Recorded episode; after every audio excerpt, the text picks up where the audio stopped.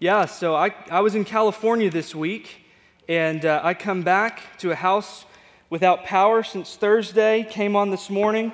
So my girls were able to hole up in my folks' house, so that was good. And I get to clean up a bunch of tree limbs and acorns scattered all throughout my yard, but hey, we're okay. We're okay. So, as I told you, I was in California this week, so I want to start tonight with a thank you and a confession, okay? So, first, the thank you. I want to say thank you, Providence Community Church. Thank you, Pastor Mark, who is a pastor that kicked me out to California when, when I came almost two years ago and told me that I need to do this thing called the journey in Southern California, and I need to just experience this season with a community of people from all over. In my generation, they call them generations, we had a missionary from China, we had some Nebraskans, and then I was able to go through it with uh, a bunch of Californians. That's always exciting. Even James, who is a pastor here uh, in the early days of Providence, I also got to go through this experience with Ramon. So I want to say thank you, church, because you sent me there, okay? And I cannot overemphasize how much of a tremendous blessing the journey is for my spiritual formation. And, and I hope that formation that spills out just into how I love and lead you all and care for you all. So I, I'm so grateful for that, okay? Because this church values so many things that many churches that function maybe more like businesses or massive organizations this church values things like prayer and abiding with Jesus and bearing witness and loving one another. These are all the things that the journey is about. So thank you, okay? Thank you for letting me be in Southern California while a storm blows through and Ebola comes to Dallas. So thank you for that. We need to pray for that family and that mess of Ebola. My goodness, Lord. Um, so that was the thanks. Thank you, church, for this. I know it was a good thing in Pastor Drew's life also. So thank you for that. Also, I told you I was going to tell you a confession, okay? So as I tell you a confession, I'd like for you to grab your Bibles if you have a Bible and turn to guess what? Jonah. We're still in Jonah. Would you turn to Jonah real quick? We're going to talk about uh, some things tonight in Jonah.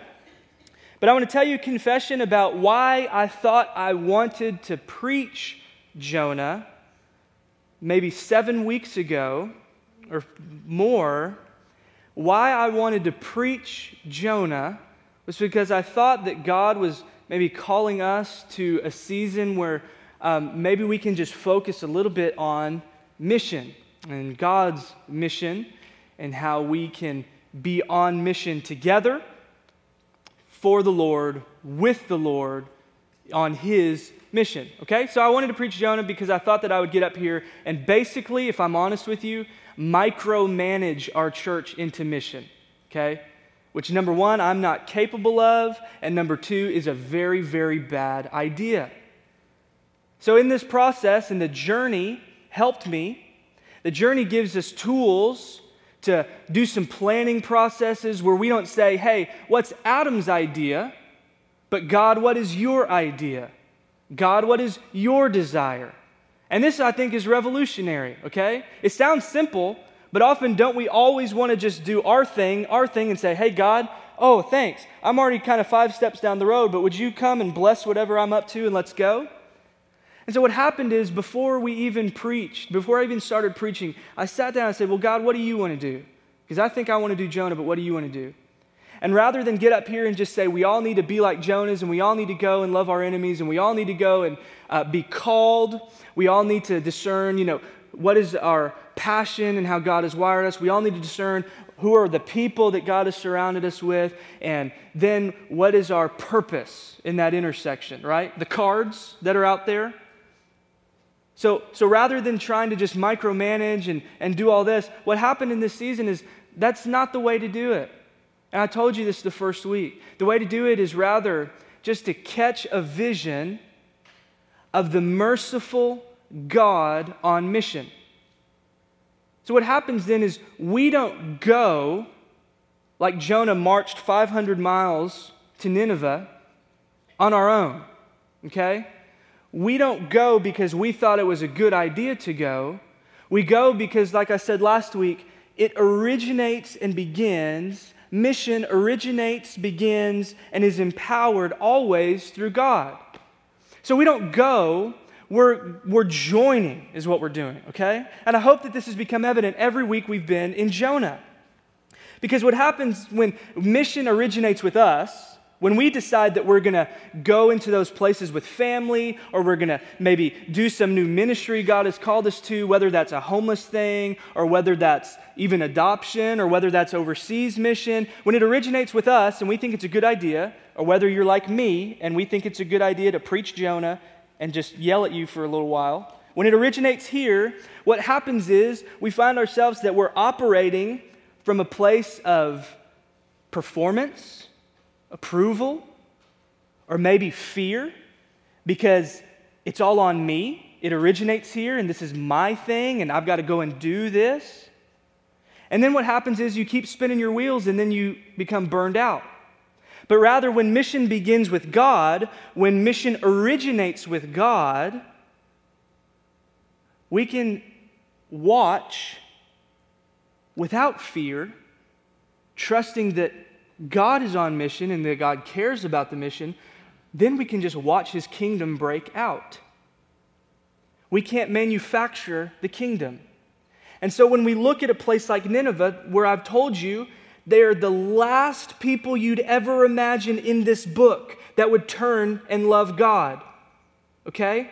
They're violent. I told you how they were an empire with a mob mentality. They boasted in their violence.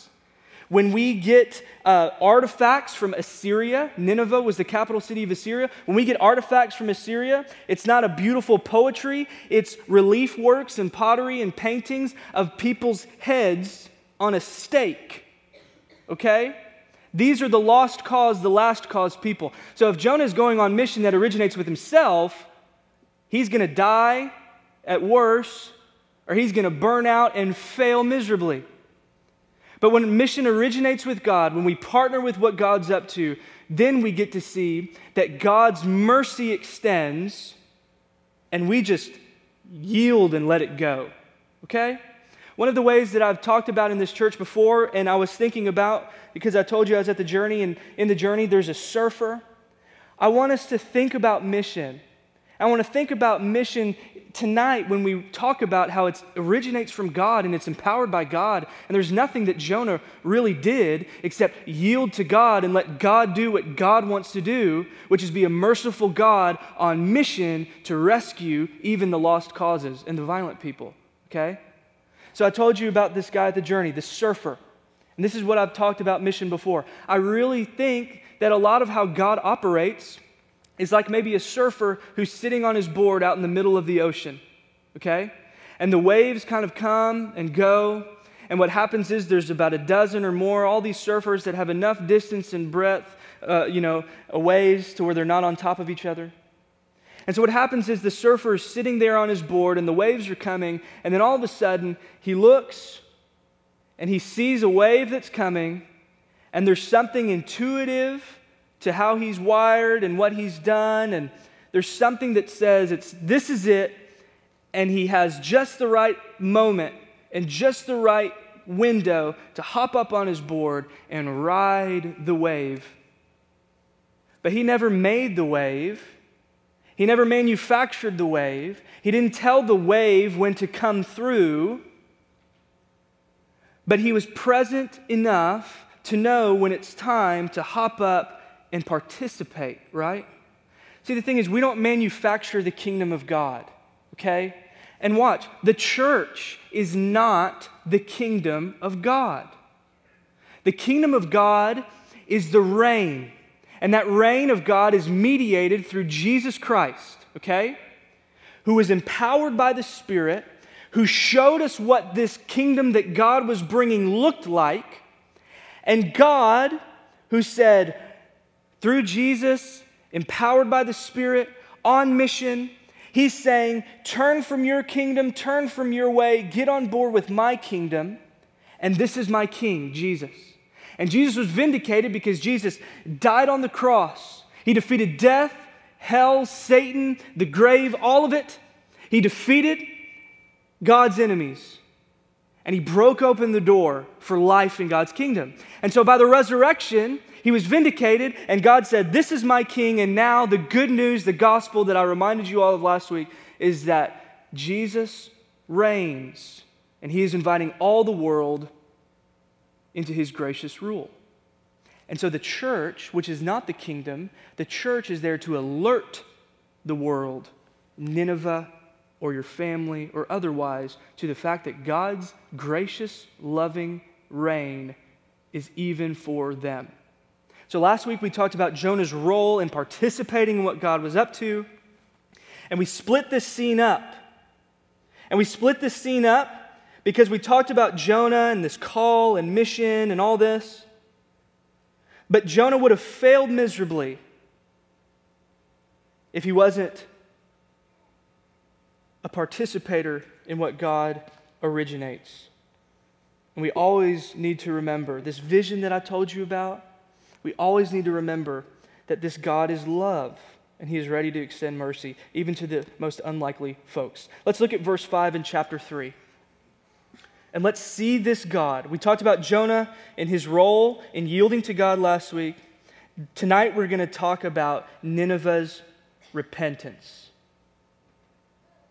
So we've been on this hinge, and now we've got a new Jonah who's been mercifully rescued, and watch how God is going to mercifully rescue Nineveh. Let's look in verse 5. Jonah preaches, and the Ninevites believed God. A fast was proclaimed, and all of them, from the greatest to the least, put on sackcloth. There's a blowout at the sackcloth store, and everybody went and got sackcloth. Now, first, you need to understand I talked about the size of the city of Nineveh, which is a massive city. It was seven miles around. It was a huge wall, and it was a violent people. And Jonah, he says it's going to be a three day job, a three day journey through. And Jonah goes, How many days through? To street corner to street corner, saying, 40 more days. How many days does Jonah make it before verse 5 hits and the Ninevites believe God? One. Thank you, Maria. One. Jonah goes from street corner to street corner, and the gist of his message is essentially, like we talked about last week repent because God's reign is breaking in and you are not on board. So Jonah gets through one third, one day. This is kingdom of God stuff, okay? This is what happens when you ride the wave. Because Jonah was disobedient, but now we've got a new Jonah who's repented himself and he's on board. And we've got one day, and all of the Ninevites believed God. How many Ninevites? At least 120,000, which is huge for that time period, okay? That's huge for a walled city. There's some discrepancy, but let's say 120,000 people in mass. After one day, Jonah goes and says, 40 more days and you're done.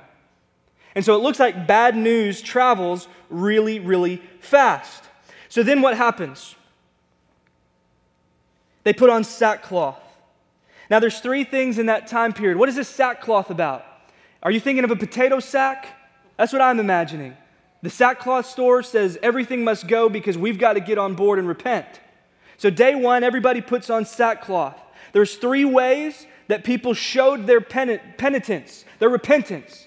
Okay? And if you hear that you've got 40 days or bad things are going to happen, you're going to do whatever you can. So you take off your clothes and you put on sackcloth. That's one way. And it's a way of basically saying, I've for, I'm just giving up everything that's a comfort to me. Then they would put on ashes. You think of Job, who sat in ashes, you know? And maybe you're, you're hearing, you know, the potato sack and you're hearing, you know, ashes and dust. I mean, basically, it's just a sign that, you know, you're just, you're just in the dirt, you're low, you're, you're contrite, you're humble. And then the third thing that they would do is pray, okay? Because if God is the one that's saying this is going to happen, you're going to get overturned, you're going to get flipped over, they're going to put on sackcloth. But right here it just says they're going to have sackcloth. So what you need to see is that these violent, lost people who hear Jonah, kingdom of God breaks out, they respond the way that God's people ought to respond. I mentioned Job praying, repenting, sackcloth, ashes. Times in the past where generations of Israelites, God's people, do this. They're responding Israel's way. This isn't, the, this isn't the first time that this has happened. Do you remember another time when outsiders turned from their gods to Israel's God and then responded Israel's way? Do you know? Thank you. Sailors. We had these sailors that were far away. Look at chapter 1, verse 16. The men greatly feared the Lord. Okay? So we've got outsiders on the boat with the sailors, and they fear the Lord because this storm. We've got Ninevites who fear the Lord because they've got 40 days. God has got through to them. And then we see in 116, they offered a sacrifice to the Lord and made vows to Him. This is gratitude, gratefulness. They respond to Israel's God and they respond Israel's way. The narrator of Jonah, the writer of Jonah, wants us to jump right back to the Ninevites. And just as surprising it was that all these sailors who were saying, Hey, this God and this God and this God and this God from my country, help me. Just as surprising as it is after the storm for them to turn to Israel's God and respond to Israel's way, the narrator wants us to, at this point, if we thought that was crazy, this is crazier. That was a handful of sailors We've got 120,000 Ninevites one day turning to Israel's God and humbling themselves. And if that's not crazy enough, because you don't know any Ninevites, oftentimes I talk about those lost causes in our life. The Israelites could have never imagined the Assyrian people, the Ninevites in the capital city, turning to Yahweh. And we just read it because, man, that's a cool thing that God did. But here's the deal can we imagine the most ridiculous outsiders in our circle kneeling before God, maybe not in sackcloth, but in humility, saying, I've led my life one way, God, I want your life. If you cannot imagine that, then I would encourage you to prayerfully in your mind, if you don't see it, at the altar of this or any church, see that loved one, see that coworker, see that person who sinned so greatly against you knelt down at the foot of the cross. If we would pray that way, maybe we can start to see when Jesus says to love your enemies and to pray for those who persecute you, bless those who persecute you. We don't want to do that because we cannot imagine the way they live their lives now, I could never see this person knelt down or sitting in our church with his hands outstretched. What a hypocrite that person. But God, would we begin to pray this way, to see it, to give a substance to it? And not only would we be changing our hearts in the process, God, maybe, just maybe, we're riding a wave of you. And maybe, just maybe, when we encounter that person, we no longer see them with that resentment, that frustration, that sense of hopelessness and lost cause. Maybe, just maybe, God, we would have a moment where we see them, and maybe there's a, an opportunity there. Maybe there's a wave to ride, okay? But if we can't see it, we can't do it, period, okay? That's how everything is. If you can't see it, you can't do it. But God, would we pray for even the outsiders? The hearers of this book, they get to chapter 3, verse 5, and they say, The Ninevites? Are you serious? Yeah, right. After one day,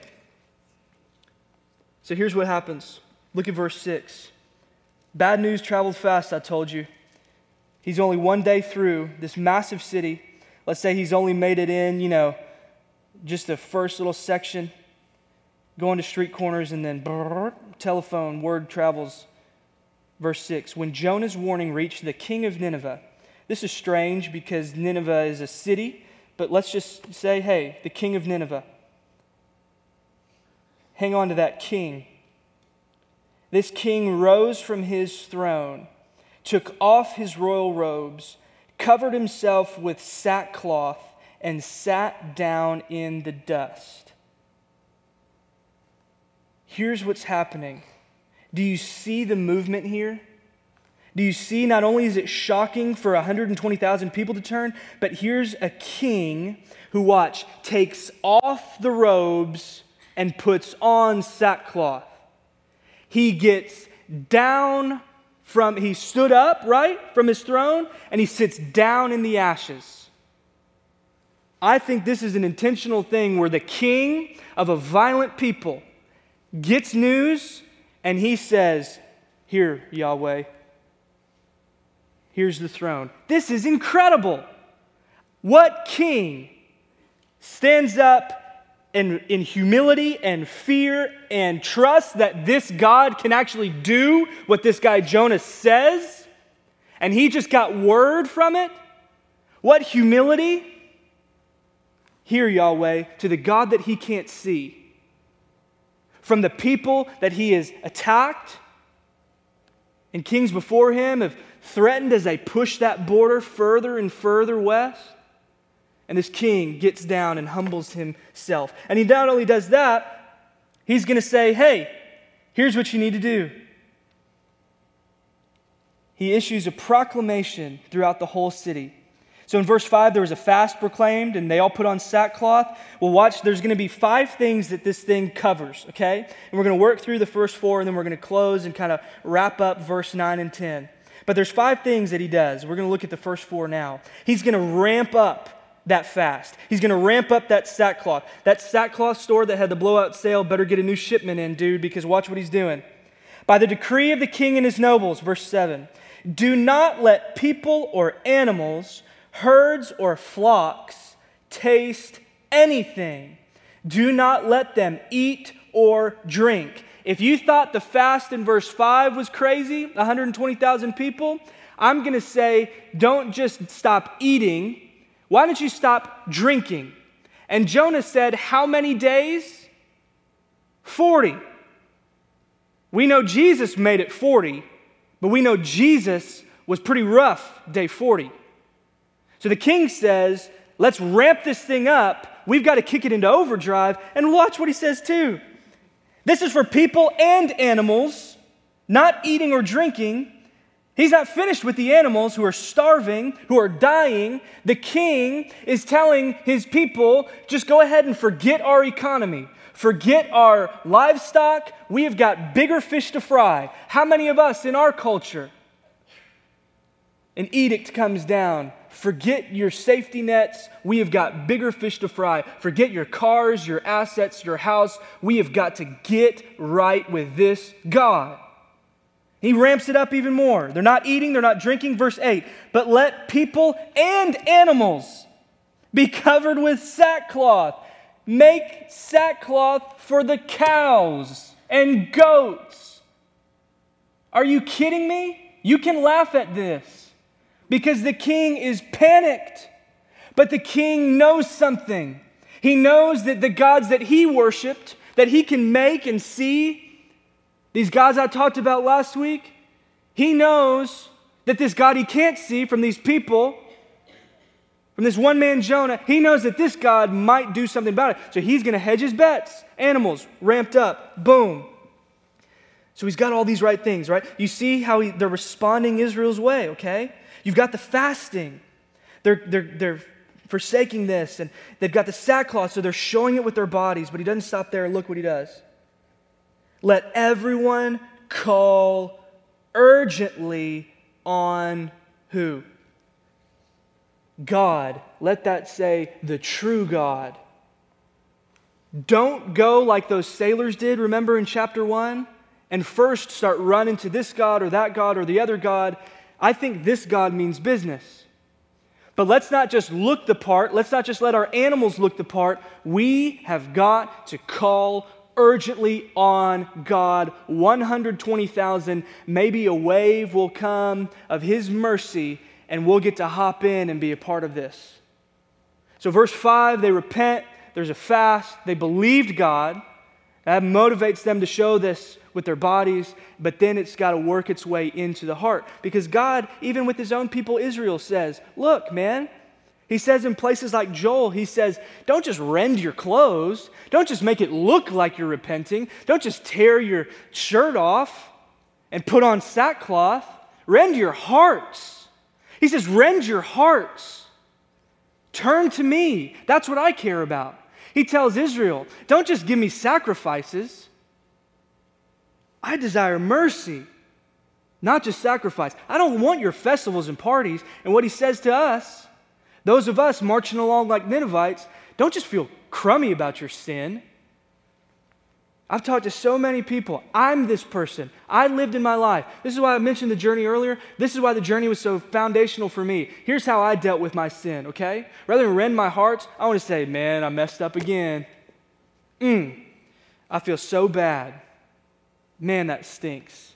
God, I feel really, really, really bad. And maybe if I feel really, really, really bad and beat myself up and beat myself up and beat myself up, maybe I won't feel so bad and, and I can just keep on going. Maybe I can go to church and hear a sermon that's nice about your love, and I can just maybe not feel so bad and just kind of keep on going and keep perpetuating. Maybe I can put on all the right things and put on the smiling face and then tell my friend, yeah, man, I had a struggle this week. And maybe I can just say that you know? And maybe I can say, yeah, um, you know, we had a really difficult time with this person and I was really angry and, you know, um, I don't really think I can forgive them. Or maybe I can forgive them, but I don't want to forget. And maybe you can play all the right games and do all these things. And what God is saying is, man, it's got to sink deep because I can see right through your sackcloth, friend. And so the thing is this this king who's put clothes on animals at least understands that something has got to originate here and say, look, we've got to call on God because God is the one that's going to bring judgment and God is the only one that can relent and stop. So let's ask him, call him, stop. And so if you're in that place where you're rending, your, your shirts and not your hearts, and you're feeling bad and you're feeling guilty and you're beating yourself up, don't live the way I lived for 10 plus years, crying at youth camps at 16 and then at 26, getting into shame spirals, frustrated. God, I serve you. I kind of think you're neat, but I don't love you because I don't think you love me because I think you hate me because I keep being angry and impatient. I keep not seeking you. I keep struggling with lust and these indwelling sins. So let me just come over here and hide, okay? And let me rend my clothes and do all the right things. And I never called urgently on God because we don't call urgently on God because we think that God doesn't want to hear from us. We think that God is not with us. And so, this is why in this church we want to tell you every time, like I've told you even with Jonah, at every point and every step you take away, turn one step, He's right there pursuing you. He's right there with you. Jesus wants to embrace you in the darkest moment when you don't want to embrace Him. But if we would call urgently, call urgently, even Jonah, who deliberately runs, who deliberately hates the Ninevites, who does not want God to save the Ninevites. That's what we're going to talk about in the next chapter. Even Jonah, who blows it, God rescues from the pits of despair and death. And the real miracle was not just the fish, remember. The real miracle was even in the pit and in Jonah's darkest moment, when we call urgently on God, just like this king, just like Jonah, when we call urgently on God, the miracle is that he hears us in heaven from our deepest hell. But he's not even so far in heaven, like I just showed with my hands. He's actually in the deepest pits of your hell. But you don't think so because you're unclean and you're mad, and all you want to do is feel bad about it. But the biblical way is to call urgently on God and repent. Turn. In verses 8 through 10, the word repent is used four times twice from the Ninevites, twice from God. What do I mean by that? Let's keep looking. After they're doing all this show, they're going to call urgently on God, and here's how they rend their hearts. Here's how they repent that word I'm talking about. Let them give up their evil ways. See, the thing is, we can keep feeling sorry and bad because we keep thinking that our sin doesn't affect anything in the world around us. We can keep feeling sorry and we can keep feeling bad because we think it doesn't manifest in action. And what happens is from out, out of those places of darkness, Jesus wants to enter in and he wants you to, to, to not just change your mind, to change your heart, but to change your action, right? We talk about this in this church repentance, okay? We say a change of mind that leads to a change of action. That wasn't just some neat thing we coined. The Greek word says meta uh, noia, no, uh, oh man, I should have done this. Metanosis, metanoia, meta change. Noia, thinking, mind. Change it.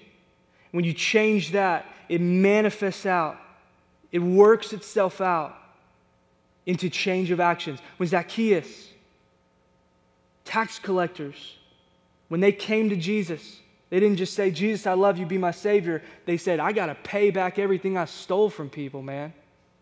So these Ninevites knew that it's not just doing all the things on the outside. They've got to call on God and they've got to give up their evil ways. And not only that, but the very heart, the very darkest place, the very thing that was their calling card, they've got to give up their violence. And the violence was what got them to be such a massive empire. But the violence is what also rose up to God and was an affront, an assault to the merciful God on mission to save his good world. Way back, the whole reason this thing started was because their violence, their wickedness rose up to Yahweh, and violence in the empire, in Assyria, is always an affront to God's people and creation he loves. And God is patient and slow to anger, but God will not abide it forever. So God is about life.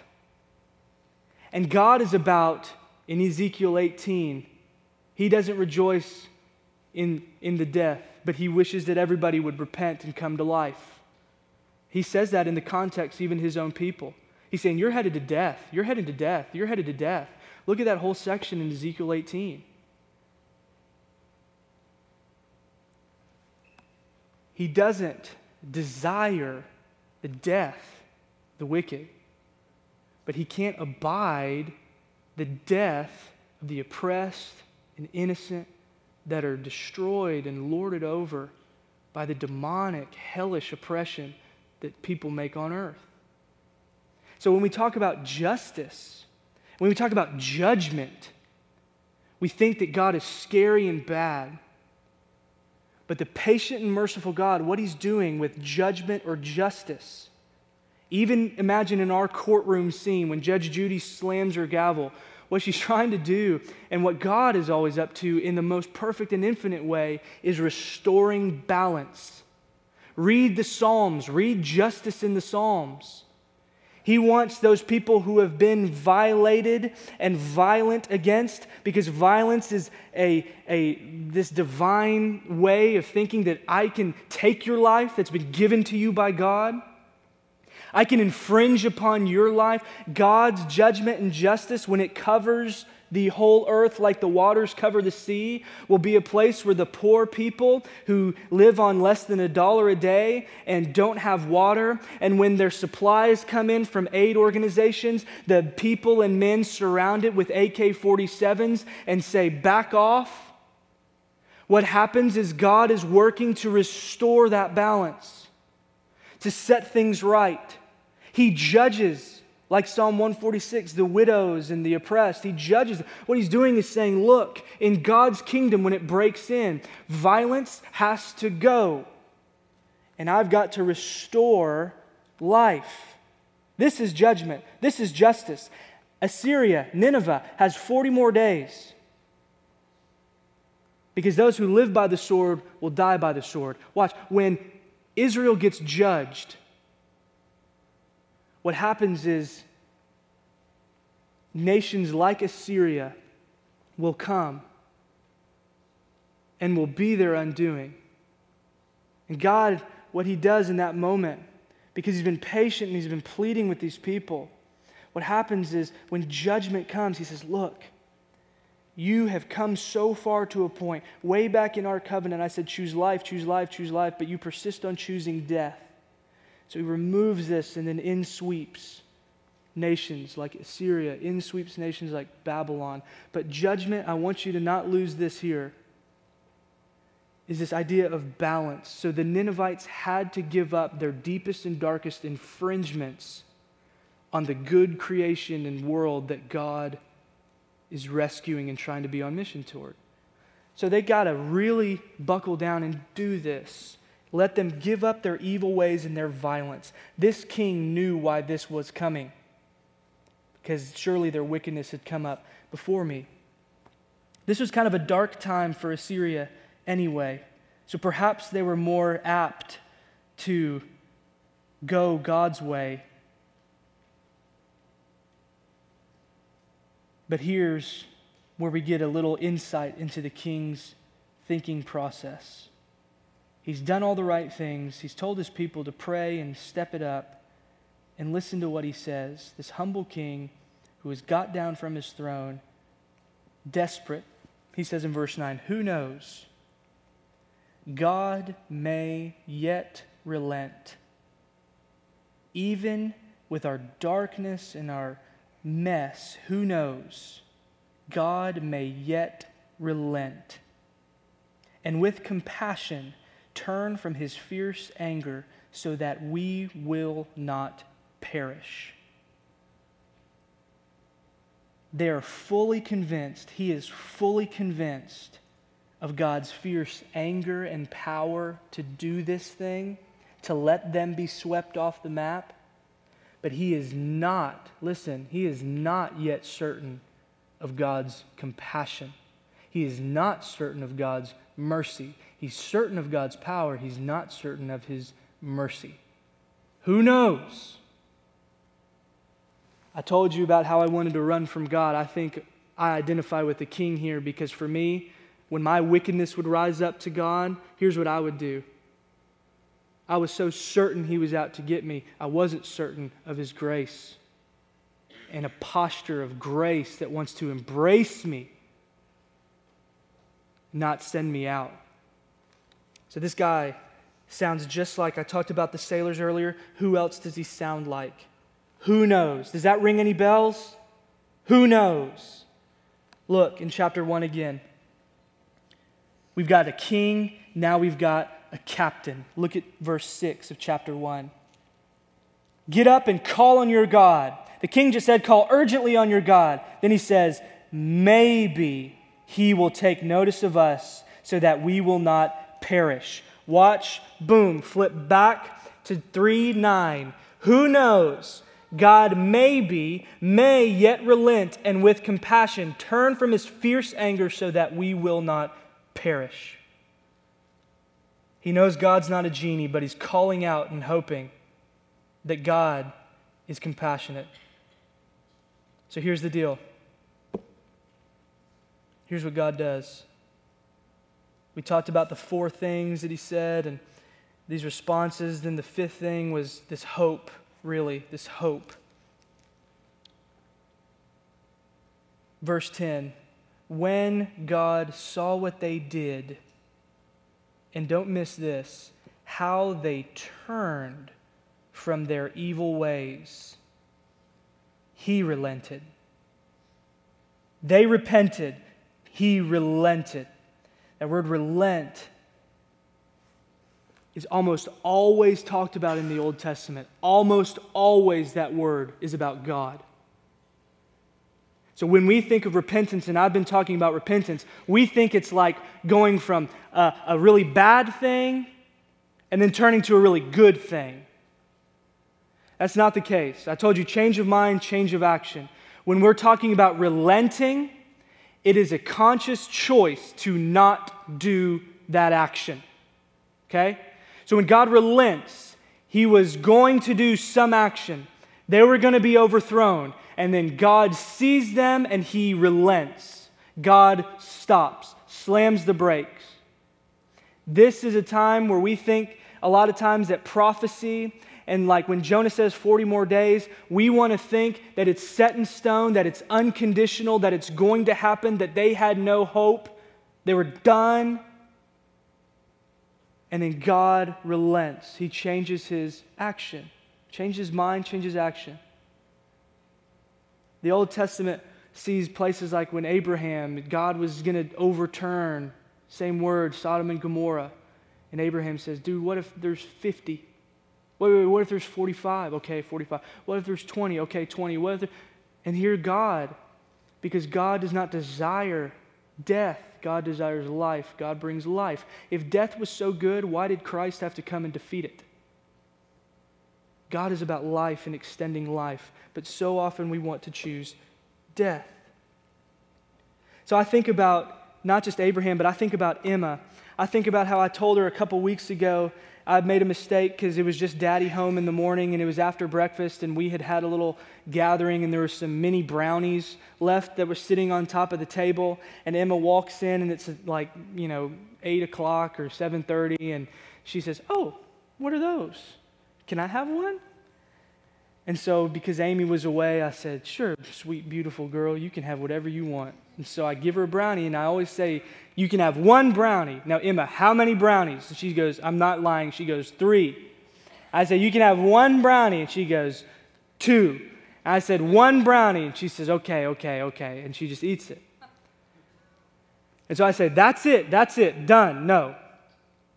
But then later on in the day, in our efforts that are not so heroic most times, but we're trying to potty train Emma. And when Emma goes potty, Emma gets a treat. And usually that treat is a Skittle. I don't want to be too crass, but let me tell you, this day, I wanted, she made a brownie. and she said, I'm, she, she says, I want a brownie. And here I was, so certain that that was it. And then, hey, I see what you've done. you got that? You like that? I knew what I was doing. Let me just move past this part, okay, and get back to Jesus. And she gets a brownie. And here's why because God is about life. And when God judges, we always have to keep in our minds we always have to keep a vision of the God on mission, and this God is love. So when God is judging, He is loving in His judgment. When God is blessing, He's loving in His blessing. We've got to always start there, we've got to end there. He's always willing to act on His mercy. But what prompted it? He saw what they did, how they turned from their evil ways, and He relented. He's not a genie. The king was right when he said, Who knows? But the God who is merciful and is love, more, I always, always wants to act from a posture of embrace before it's too late. So he relents and he did not bring on them the destruction that he had threatened. So the trick is that there's no evidence here or in Assyrian history. I told you that this was a weak point in Assyria. Jonah, son of Amittai, was around in like 780 BC. So the 700s mid and, you know, early 700s and, you know, because BC. And, and at this time, Assyria, who is a major world power, a violent empire, they, they, they did this. But here's this trick. In 722 BC, hang with me, in 722 BC, Assyria will be a judgment on God's people Israel, whom God was patient and wanting to embrace, wanting to embrace, wanting to embrace. Jonah was from the north in Israel. Israel was a, at this part in history, there was a northern kingdom called Israel, 10 tribes, and there was a southern kingdom called Judah, two tribes. And what happens in 722, so a generation, here's where I'm getting down to it. A generation removed from this crying out to God, repentance and God relenting, a generation removed from that, Assyria went back to their violent ways. And they're a judgment and they wipe Israel away. And then later, the people that survived that onslaught from Assyria, when Assyria gets judged, Nineveh gets judged years after that in the 600s. even God's people will be judged again by Babylon. You know, I, don't get lost in history. What I want you to hear is this these people turned, they repented. The scriptures say 120,000, the writer of Jonah says. But the deal is that God has got a posture of mercy and embrace. But we also have to have a posture of embrace to Him. Because however well Seth and Mel parent and love Clark, each generation, each person has a choice to follow Him. But they will always find God who is love and who is mercy.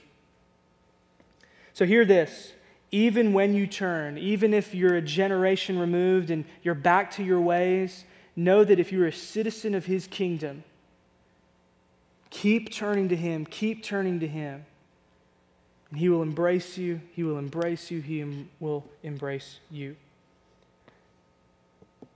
Uh, what I want to do is pray, and I'm going to pray a prayer from the Book of Common Prayer, which is used in the Episcopalian Anglican traditions.